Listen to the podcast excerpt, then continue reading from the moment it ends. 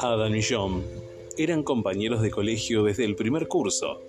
Siempre habían sido muy buenos amigos, jugaban al fútbol y lo pasaban muy bien.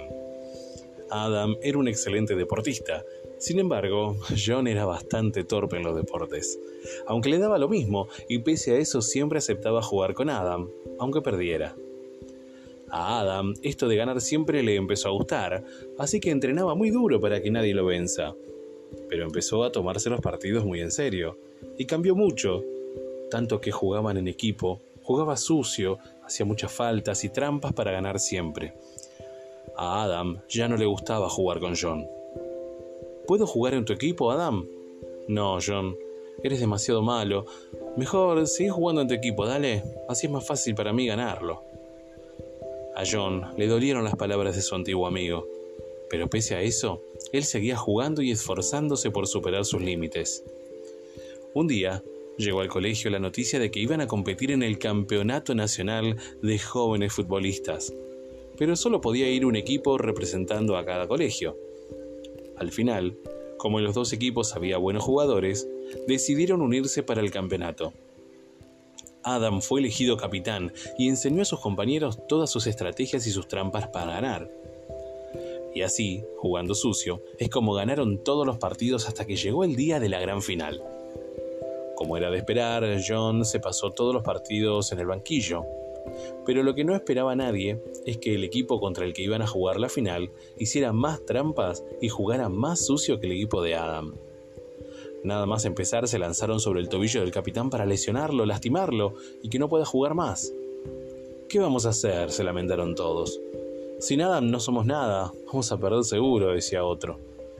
Mejor será que nos rindamos ahora, antes de que nos llenen de goles, dijo el arquero.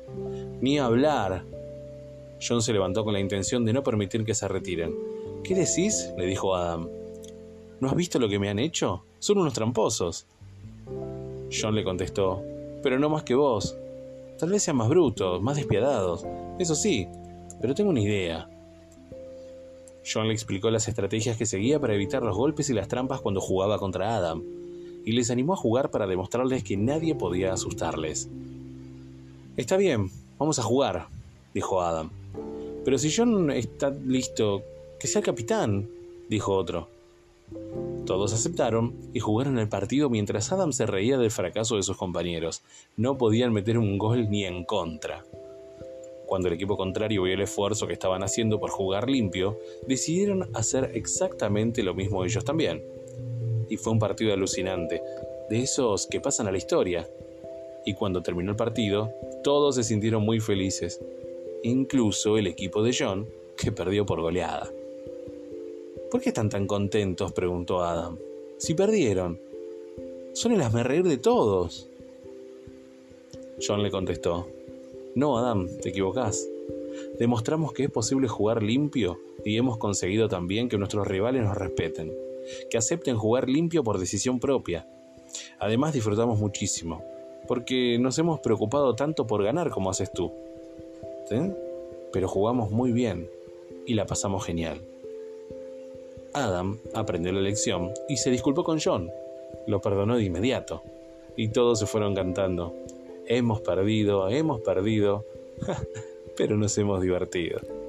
Y así, entre gaseosa y gaseosa, se fueron todos juntos a la plaza a jugar otro partido.